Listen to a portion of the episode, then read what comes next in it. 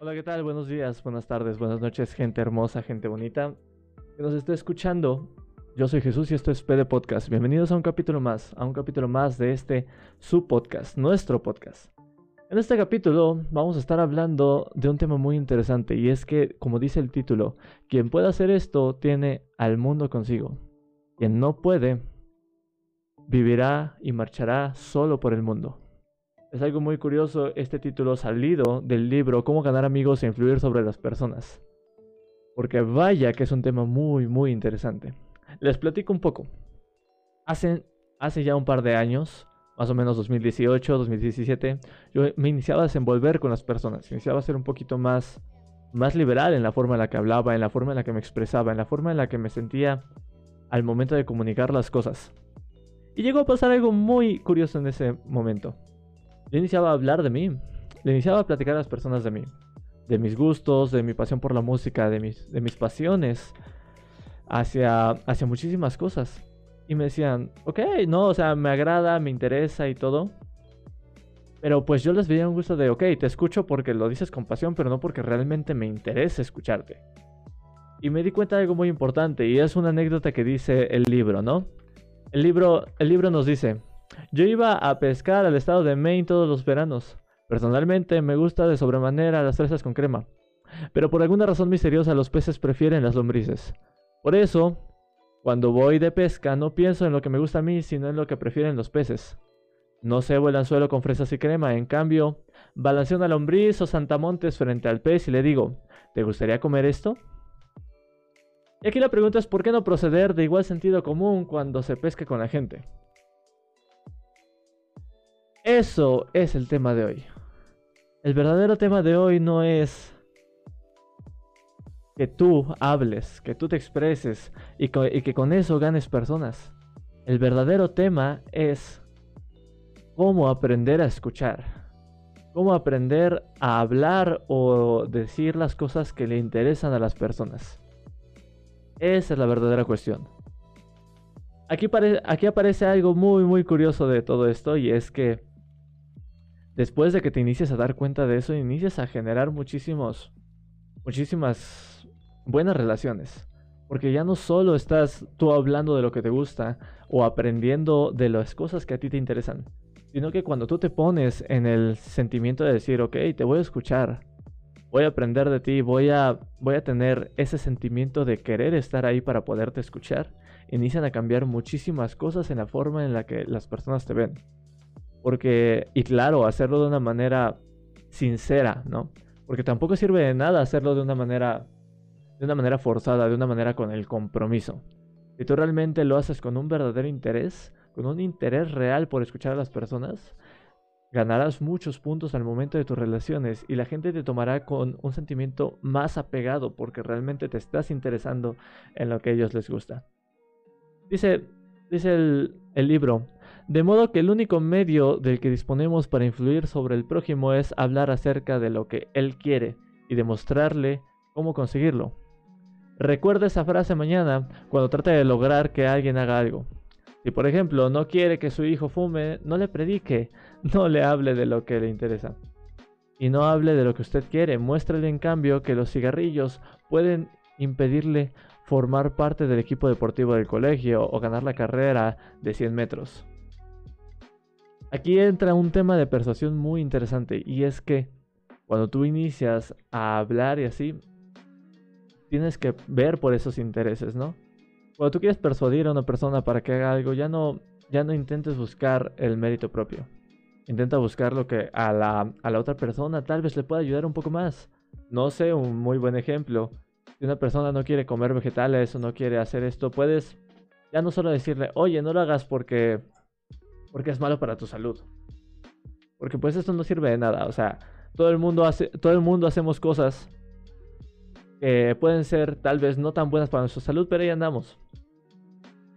Sin en cambio, sin embargo, llegas tú y le dices, "Oye, puedes iniciar a comer tal vez un poquito más de vegetales porque te puede ayudar a generar esa figura que te has prometido, que te prometiste este este 2022, ¿no? Este 2022 como objetivo y, quiere ser un poco más fit, tal vez lo tengan un poco más en consideración y sea de más ayuda, porque es algo que realmente le interesa.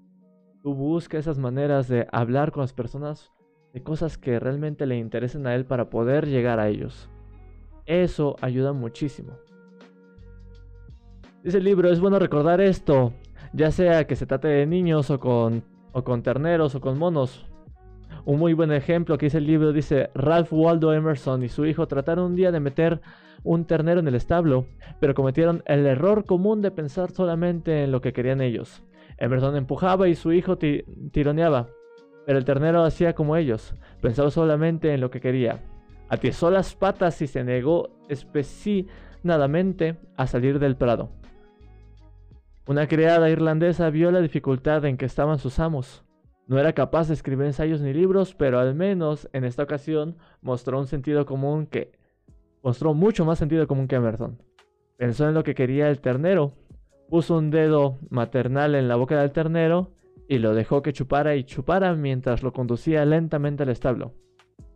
Todos los actos que ha realizado usted desde que nació se deben a que usted quería algo.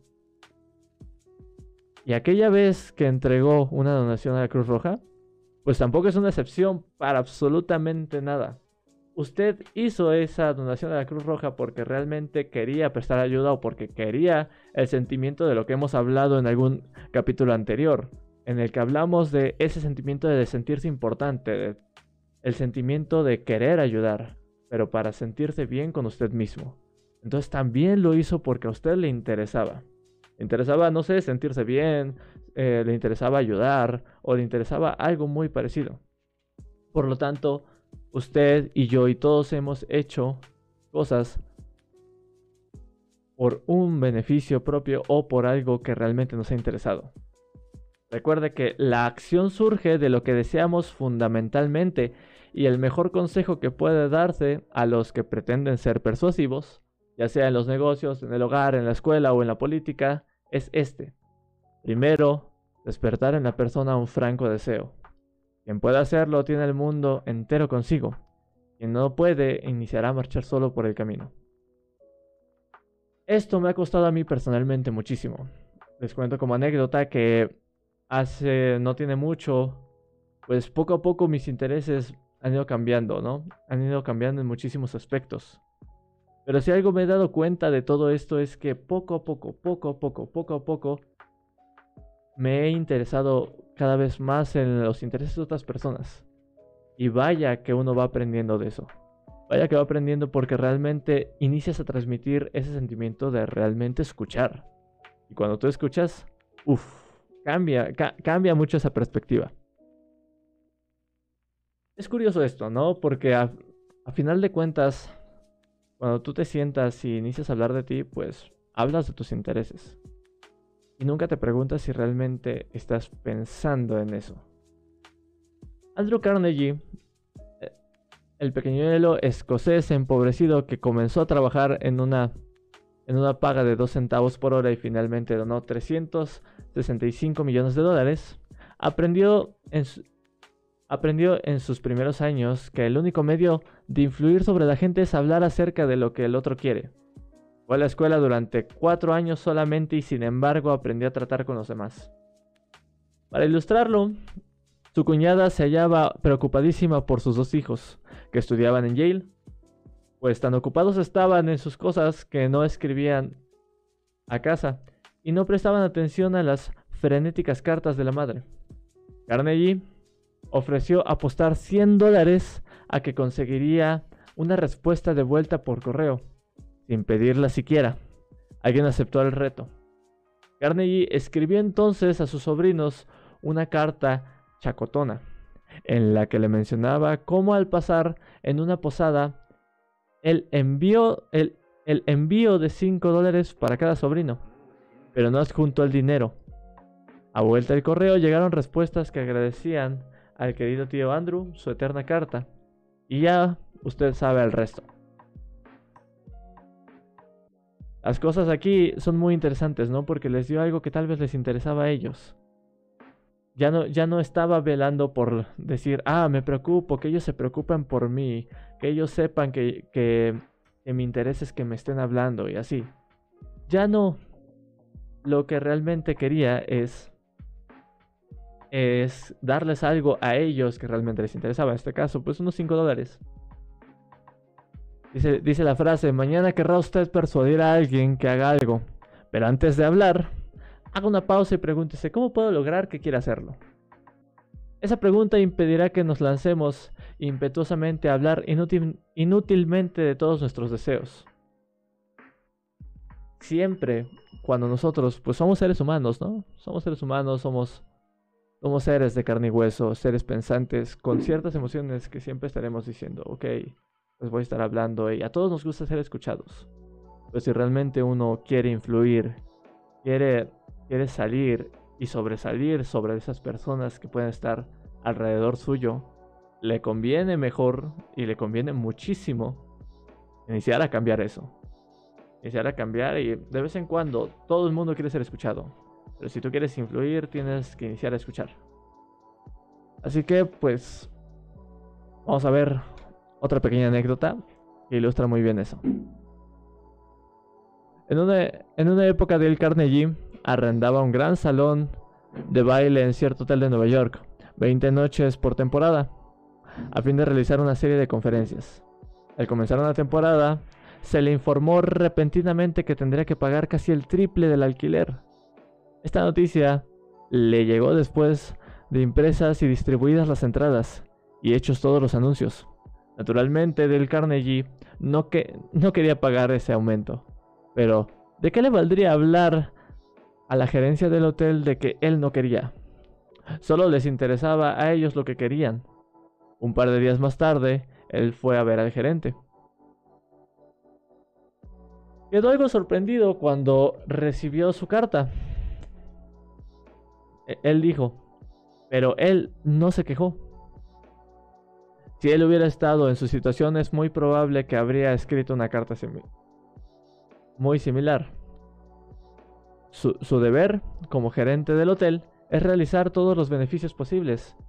Si no procede así, muy seguramente lo despedirían. Como es muy muy lógico. Pero tenemos un papel y escribíamos las ventajas y desventajas que resultarán para Ted si insiste en ese aumento del alquiler.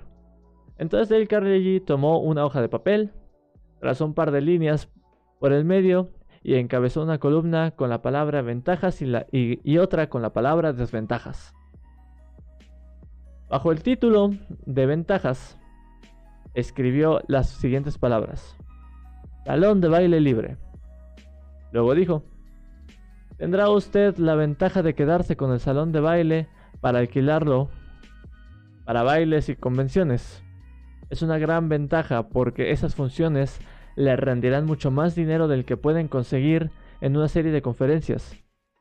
Si comprometen el salón por 20 noches en el curso de la, de la temporada, es casi seguro que perderán algunos negocios muy provechosos. Y después agregó, ahora, Consideremos las desventajas. Primero, en lugar de aumentar sus ingresos por lo que, por lo que yo les pagué, verán ustedes que disminuyen. En realidad, los, los van a perder del todo, porque no puedo pagar el alquiler que me piden. Me veré obligado a efectuar estas conferencias en algún otro lugar. Hay, además, otra desventaja para ustedes. Estas conferencias atraen multitudes de personas educadas y cultas. Se trata pues de una buena propaganda, ¿verdad? Lo cierto es que si gastaran ustedes 5 mil dólares en anuncios periodísticos, no conseguirían atraer al hotel tanta gente como la que viene a estas conferencias. Y eso vale mucho para el hotel, ¿no? Mientras, mientras Del Carnegie hablaba, escribió estas dos ventajas bajo el título correspondiente y entregó la hoja de papel al gerente diciéndole, Deseo que estudie cuidadosamente las ventajas y desventajas que van a resultar para el hotel de esta cuestión y que después me haga conocer su resolución definitiva. Al día siguiente recibió del Carnegie una carta donde se le informaba que su alquiler aumentaba solo en 50% en lugar del 300%. Recuérdese que se obtuvo una reducción sin decir ni una palabra de lo que él quería. No se habló de lo que quería, de lo que, se habló de lo que quería el hotel. Porque solo así él pudo haber logrado eso. Pero supongamos que lo hubiera hecho al revés. ¿Realmente qué hubiera pasado? Si realmente lo hubiera hecho del y al revés, les aseguro que una, ni siquiera hubiera dado esa conferencia ahí Dos, no le hubieran hecho el, descuento. Y tres, lo más seguro es que hubiera tenido hasta una muy mala reputación con el hotel.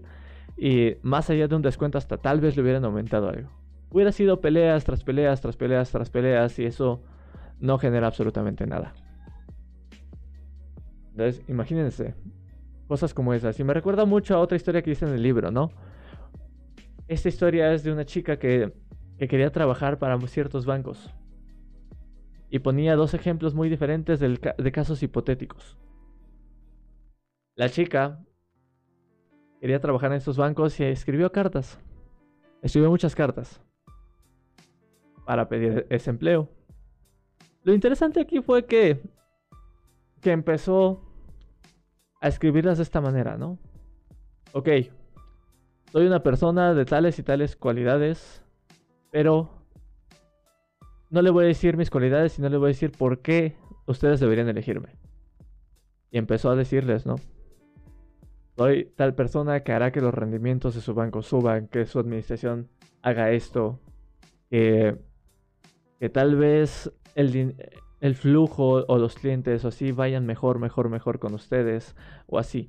Pero no habló de absolutamente nada de sus cualidades, solamente habló de las cosas que ella podría hacer para que la empresa donde ella quisiera, pues, pues mejorara. ¿Ustedes qué creen que habría pasado después de que envíe esas cartas? Obviamente no solo una, sino 11, 11 empresas le mandaron mensaje, bueno, le mandaron cartas para pedirle que estuviera con ellos. ¿Pero por qué? Porque habló de lo que a la empresa le interesaba. Habló de lo que a la gente le interesaba. No hablo de, ok, yo soy esto y esto y esto y soy lo mejor para ustedes. Soy lo mejor para ti. Soy, soy, la, soy la existencia absoluta de lo que tú necesitas. No, no, no. Hablo de, si yo estoy, no soy lo que, no soy tal vez lo más absoluto, pero sí haré que tus ventas, que haré que tu administración, haré que tu trabajo, haré que tu empresa vaya para arriba. Y te lo demostraré poco a poco, poco a poco. Y eso cambia muchísimo la, la perspectiva de cómo es que se dicen las cosas. Entonces hay que tener mucho, mucho, mucho en cuenta esto. Para apreciar el punto de vista de... Recuerden que si hay un secreto en, el éxito, reside en la capacidad para apreciar el punto de vista del prójimo y ver las cosas desde el punto de vista así como el del propio.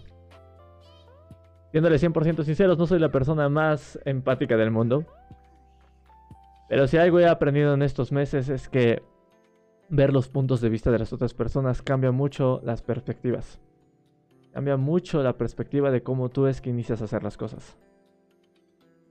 Así que si tú quieres iniciar también a, persuadir o a querer que las cosas pasen de una cierta manera, también tienes que ver no solo tu punto de vista, no solo por tu interés, sino el punto de vista de todo ese tipo de personas. Es tan sencillo, es muy muy evidente, que cualquiera debería apreciar a primera vista la verdad que encierra. Sin embargo, el 90% de la gente de la Tierra lo ignora y el 90% en el 90% de las veces. Un muy buen ejemplo Dale Carnegie estudió las cartas que llegaban a su escritorio mañana por la mañana y verá que casi todas ellas violan esa norma del sentido común. Veamos una pequeña carta que, le llegó, escrita por el jefe del departamento de radio de una agencia de publicidad que tiene sucursales en todo el, en todo el continente. Esa carta fue enviada a los gerentes de estaciones locales de radio en todo el país. Hay pequeños paréntesis, yo les estaré diciendo las cosas que hice. Y dice, señor fulano de tal, de cual, de Indiana, ¿no? Estimado señor fulano, La compañía tal desea conservar su posición como principal agencia publicitaria en el terreno telefónico. Díganme ustedes, ¿a quién le interesa lo que desea su compañía? ¿No? Es lo que él pensó él. A mí me a, a, todos nos preocupan los problemas como empresa. El banco va, dice él, ¿no? A mí me preocupan mis problemas. El banco va a ejecutar la hipoteca sobre mi casa. El jardín está lleno de plagas. El mercado de valores bajó ayer. Perdí el tren a las 8.15 de la mañana. No me invitaron anoche al baile de los Pérez. el médico me dijo que tengo que tengo mucha presión arterial y neuritis y caspa. Y bien, ¿qué ocurre? Llego esta mañana a la oficina preocupado, abro mi correspondencia y me encuentro con un señor engreído de Nueva York que se dedica a cacarear sobre cómo desea su compañía. si se diera cuenta de que la impresión que hace esa carta abandonaría el ramo de publicidad y se dedicaría a crear ovejas. Dice, los contratos nacionales de publicidad de esta agencia fueron el baluarte de la primera cadena radiotelefónica en estos años sucesivos. Hemos ocupado en todas las estaciones más tiempo publicitario que cualquier otra agencia. Y son ustedes ricos y poderosos y están encima, ¿verdad? ¿Y qué? A lo que no le interesa para... a mí no me interesa para nada que sean ustedes tan grandes como, como General Motors y la General Electric y el Estado Mayor del Ejército y todos juntos. Si usted, señor, tuviera una suma de sentido común, habría comprendido que a uno le interesa cuán grande es uno y no ustedes. Toda esta charla sobre sus enormes triunfos hace sentir a uno pequeño y carente de importancia. Y pues eso perjudica muchísimo cómo es que se ve. Deseamos atender a nuestros clientes con la última palabra sobre información relativa a estaciones radiotelefónicas. Y lo mismo, ¿no? Ellos desean, ellos desean, ellos desean. A uno, si está leyendo esto, dice, no me interesa lo que, lo que desea usted, ni lo que desea el presidente de los Estados Unidos. Escuche de una vez por todas, me interesa lo que uno desea. Y de hecho, no ha dicho ni una sola palabra en toda la carta de lo que le interesa a usted. Le servirá a usted, por lo tanto, conocer la compañía tal de su lista de preferencia para el envío de informaciones semanales sobre su estación. Todos los detalles que pueden resultar útiles para una agencia de nuestro carácter. lista de referencias, lista de referencias, desastres totales para querer hablar. Cuando, cuando una carta llega así, a las personas que las leen lo hacen sentir insignificante con toda esa referencia, su grandeza. Y luego pide que que ponga la compañía en la lista de preferencias sin emplear siquiera una sola cortesía para poderlo, para pedirlo. Una...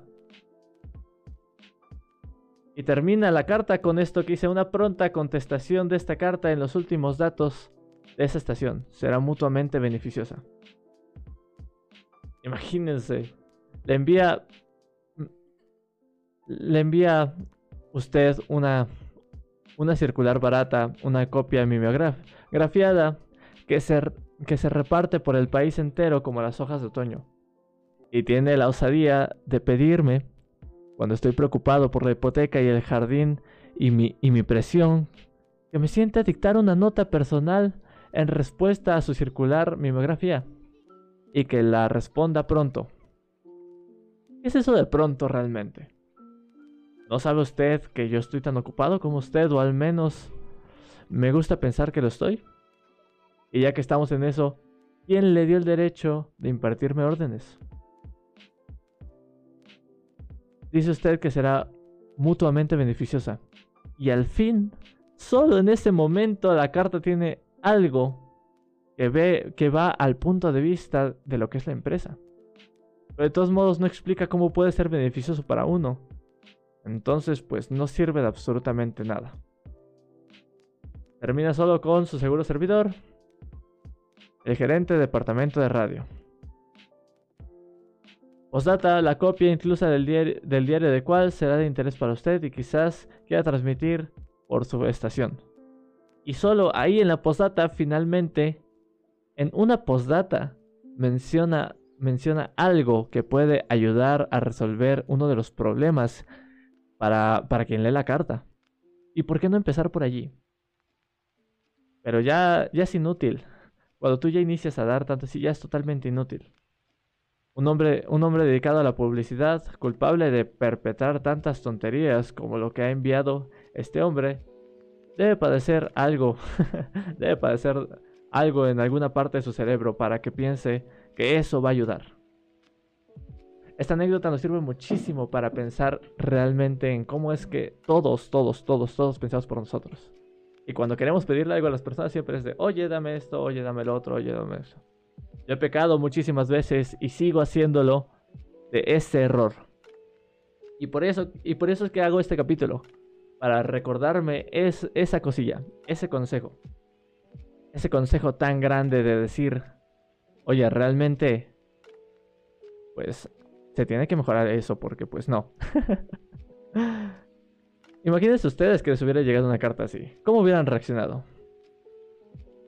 El hombre que se puede poner en el lugar de los demás, que puede comprender el funcionamiento de la mente ajena, no tiene por qué preocuparse por el futuro. Esto lo decía Owen de Jong. Con esto vamos a terminar el capítulo del día de hoy. Con esto. Cuando tenemos una idea brillante, en lugar de hacer que la otra persona piense que es nuestra, ¿por qué no dejarle que prepare esa idea por sí mismo? Entonces, como preparó el desayuno aquella, aquella persona, entonces uno considerará que la idea es suya y le gustará y quizás le sirva dos porciones. Con esto dejo y, esta regla la llamaremos despierten los demás un deseo vehemente para querer hacer las cosas. ¿Cómo es que tú despiertas ese deseo? Hablando de lo que a las personas les interesa con un instinto y como dirá el, el libro, véndela a la mente y no a la gente, con ese instinto que tenemos todos. Busca ese instinto. El instinto de ayuda, el instinto de, el instinto de satisfacer algo, el instinto de, querer ser importante, el instinto de protección. Cualquiera, busca la forma en ese interés, escucha atentamente, ponte en el pie de las en el lugar de las personas y sabrás que realmente has cometido muchos errores al querer pedir las cosas, al querer hacer las cosas.